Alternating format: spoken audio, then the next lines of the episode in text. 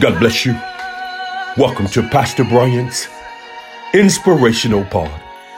The word of the Lord shares with us in Proverbs 3, verse 26 For the Lord shall be thy confidence and shall keep thy foot from being taken.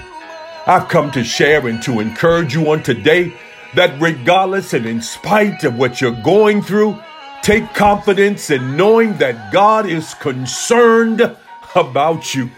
For he knows the thoughts that he think towards us, thoughts of peace and not of evil, to bring us into an expected end. They say that confidence is the most beautiful thing one can possess. Let me encourage you on today that as we deal with the sickness of our land, as we deal with the various problems that are taking place in our own personal lives, take certain in knowing that God is concerned about you. The writer shares with us that thy foot shall not be taken.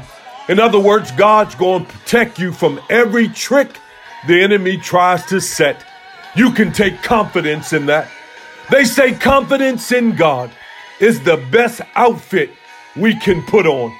Let me encourage you on today that as you go about your business, put on the garment of confidence. Yeah, you ought to rock that thing. Rock confidence today. You know what? I look good in confidence.